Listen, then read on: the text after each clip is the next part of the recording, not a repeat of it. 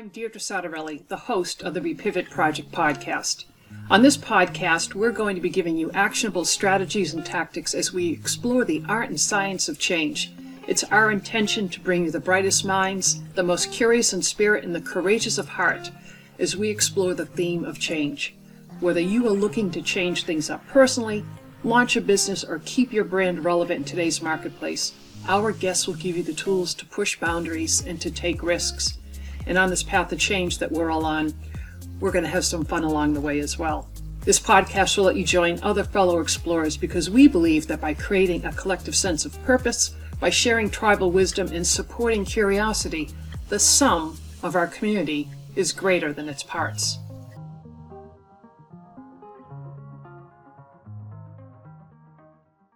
Do it quickly so that they can get on with hiring the candidate that's best for them. And that's really what it's all about is I'm here to use my time as a service. That's Rachel Wilson, CEO of ReprezentU, a firm she launched when she saw that the landscape around recruiting was changing and changing quickly. Her firm helps human resource departments cull through what can sometimes be daunting amounts of resumes in order to find that slate that is the best fit not only for the employer but for the employee, making sure that both parties are satisfied in the long run. Welcome, Rachel, to the Repivot Project. Hi, Deirdre. It's so good to see you as we start to, uh, well, we're at the cusp of an old year and a new year. Yes. And you have, since you and I last talked, we worked together in the Endicott uh, graduate program. We worked together. And since then, you have launched your firm, your CEO of ReprezentU LLC. Tell me a little bit about that. Well, ReprezentU LLC is a business and human resources consulting service. It is named to represent both sides of the business with full disclosure that I am an independent contractor and I offer services such as social media marketing, website design, search engine optimization, um, things of that nature. So you go beyond the concept of just doing headhunting. I mean, headhunting has been around for a long time, but it seems like you're offering a broader portfolio of services. Correct. So I am removed from the actual headhunting process. I'm simply here to provide my time to help narrow candidates. So clients can choose from their own questions or a list that I have made or a combination of both. And, you know, it's interesting. We find ourselves in the throes of COVID still. A lot of different industries have been upended.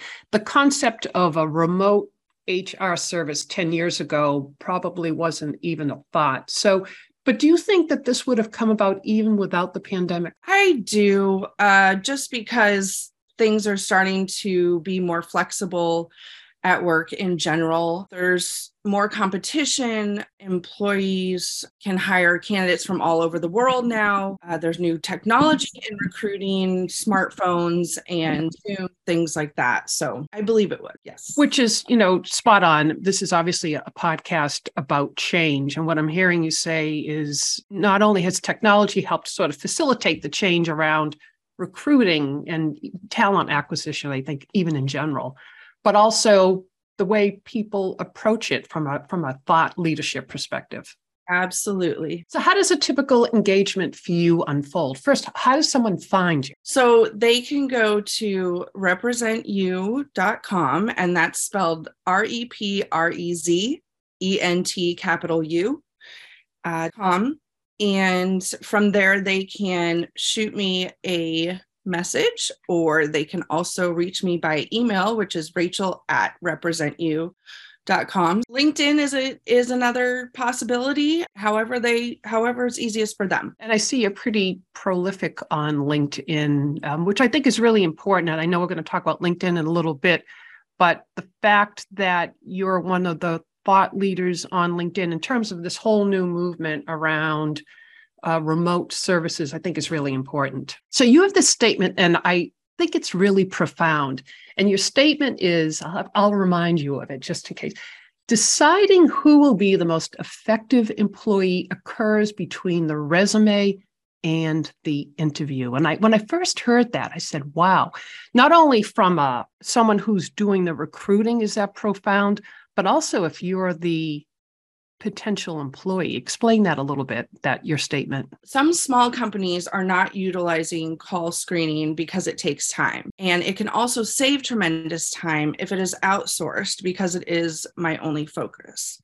It allows the HR team to focus on other tasks at hand.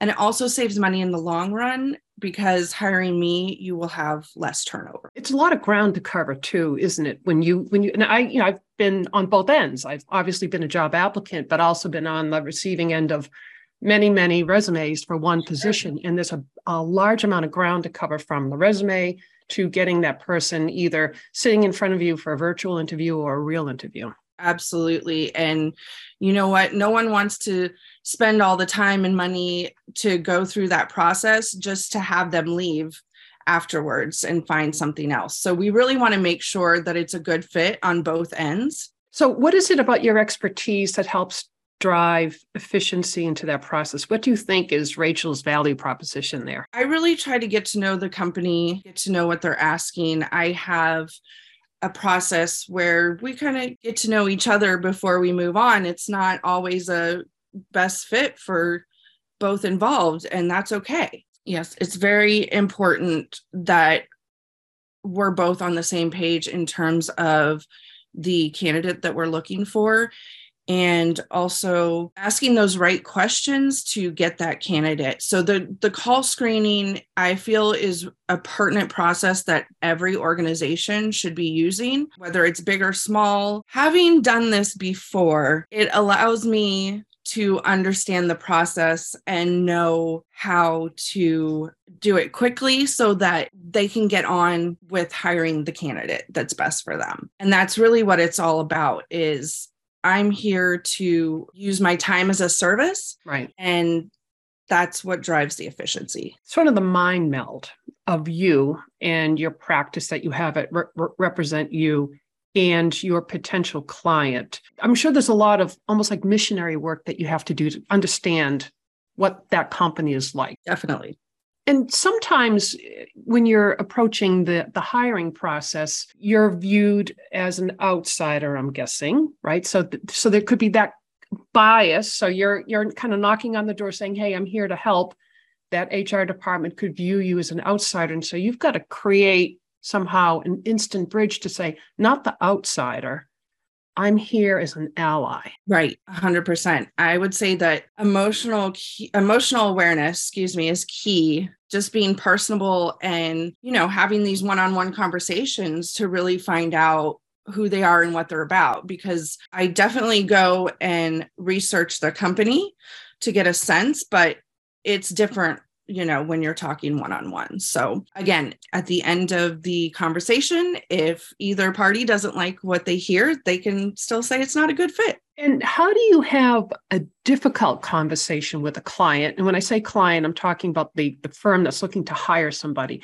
How do you have a difficult conversation with them if you think there's an unconscious bias somehow that's entering into their hiring practice or even more importantly, maybe it's the roster of candidates. Sure. So I love difficult conversations just because it signals impact. Uh, I would point out how I noticed that candidates are not diverse and maybe suggest an audit of the process because they may not know. Uh, if they do know, they may not know how to address it and they could very well know and just not be open to change. But all in all, it's crucial to analyze and find out the recruitment process disconnects. I can see where you'd be uh, really helpful as I, again, think back to my past experiences, maybe looking through 40 or 50 resumes of people who, by and large, 90% would seem to be well qualified to have somebody there next to me that's objective to say, all right, let's talk about this particular candidate and why he or she may be can uh, qualified or not qualified as well too. Um, I also think too you get rid of some of the um, paralysis by analysis that can happen when you're you're facing a pile, whether virtual or real, of resumes. It's true.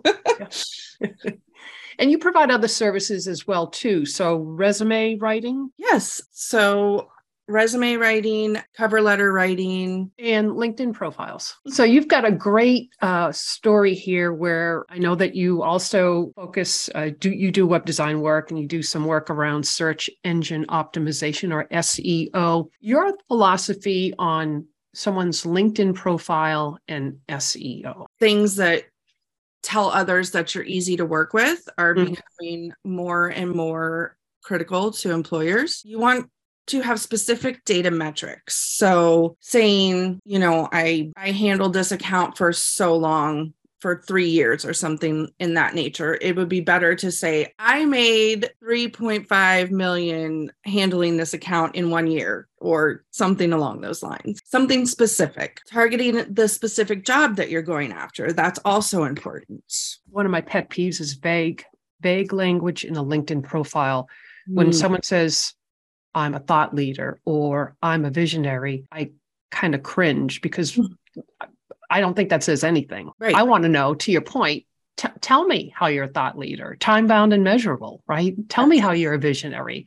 Right. Or if you're an excellent sales executive, tell me you closed $10 million worth of business in six months things that you can kind of hang your hat on. Yes, yes. Rachel, what do you see as some of the trends in resumes right now? And I know there's, um, I'll say superficial, which is using some graphics, but I actually think that the right use of graphics and resumes is not necessarily superficial, but there's a, some other trends as well. What are your thoughts? Uh, well, the online presence definitely matters at this point. You know, you want to make sure that what you're posting is relevant. You want to make sure that it matches what you're searching for. Any sort of freelance or educational development, because hey, let's face it, there were times probably over the pandemic that some people weren't working and maybe were schooling or developing their profession. What if someone has downtime? So, say there's a length of time be-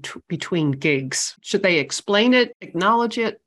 Yes, you definitely want to make sure that you point that out and perhaps you had some medical leave or covid even maybe you're just staying at home uh, with the children, whatever it is, you know, you want to be conscious of that because they will be conscious of it. And I know that you have a pretty strong passion about a very tactical thing that should not go on a resume. And what is that? that that is true that is your address so um, it is no longer the thing to put your actual number and your street address. You can say the area, Boston, Massachusetts. You could even say something like Fenway or South End, something of that nature, but you definitely don't want to put your street address. Why is that? Safety, just simple safety. There's no reason that they need to know where you live. Right. Back 20 years ago, resumes were paper. They would be sent to one address. Now everything's uploaded right. in all these online databases. So I think your point is well taken. And to your point, no one really needs to know. They, when they do, they'll ask. So, what's your vision for your company? If if you and I were to sit down, um, take two seats in a time machine. I just went to Disney uh, last week, so I'm kind of in the virtual reality mode here. um, what's your vision for your company in let's just say two years time i don't want to be crazy and say 10 years because i don't think anyone knows right, what, right? but two, two years time. Two years time. Well i really like the word grit okay? And not in the guts resilience initiative tenacity sense but just get right in there and you know do what you're sent here to do. And i feel like this is my thing. I have tried all these different areas and each time i tried to stick myself in an area it just wasn't enough. Mm-hmm. there's so much that i love to do and I think that, you know, in the next two years, I definitely want to touch on each one of these areas with as many people as I can. I really want this to be a thriving, helpful agency for others to utilize. And as we mentioned, you have a broad portfolio of services, resumes, you do the HR consulting, you help with websites, LinkedIn profiles, cover letters you wrap that all around grit. And a great example of grit for you recently was that you went through the process to be considered uh, in the as a uh, as a vendor for the is it the federal government or state? Yes, federal contracting. Yes. That takes grit to go through that process, I'm guessing. Thank you. Yes, it it does. And why is that important for a small business owner to consider to perhaps go through that process? Uh, for me, it was just that I didn't want to close any doors. I wanted the I love that. wide open. And by going through that process, did it help you think a little bit more about your business? Did it help you get more concrete about things? Concrete, yes. In terms of what exactly I wanted to offer, yes. You have to be very specific. You have to know 100% what it is you can and cannot do. And so, in that nature, that is where I really came to to narrow things down. Mm-hmm. bit. So we are in 2023 for all intents and purposes. If I were to ask you, pick one word, Rachel, to describe 2023 for you, not mm-hmm. necessarily about your business, but we could do extra credit. You could give me a word for that as well, too. but if you were to give me one word for you that you're going to focus on in 2023, what would that word be? Oh, this was my grit word. Oh, I love. No, you can never say grit too many times. can we talk about grit though for a moment? Because there's a bit of backlash against the word, Mhm. right? And I happen to love the word, and I don't think it means hurt yourself to the point of no return, but sometimes you, you need grit. Right? Yeah. Like not taking for granted your self care because I'm 100% self care. You know, it is important that we have those days off. So, yes, I agree with you. Grit can have the wrong connotation, but all in all, for me, it's everything. Yeah, and sometimes it is you have to get yourself out of bed because you've got you've got a client meeting or some expectation or an RFP that might maybe due. Oh, as a- absolutely. As a small business owner, you you do have to kind of grit your teeth and, and go through it. And I know that, like I said, there's some people that have a strong aversion to that, but I mean, life that's in my opinion, life. So Right. That's business. yeah, that's business. So would you say that the word grit applies to both you personally and to how you're approaching your business for 2023? 100%. I'll have to get you a t-shirt made up. I love it. I'd wear it. All Gritty. podcasts would be with that shirt on. and what um so you've, you've talked uh, about how people can get in contact with you and if someone is early in their career they're looking at their resume now thinking things aren't happening for me in my career i need to change things up if you were to give them maybe two or three sentences of advice what would that be Okay. aside from making a- an appointment with you right But- well, thank you. Yes.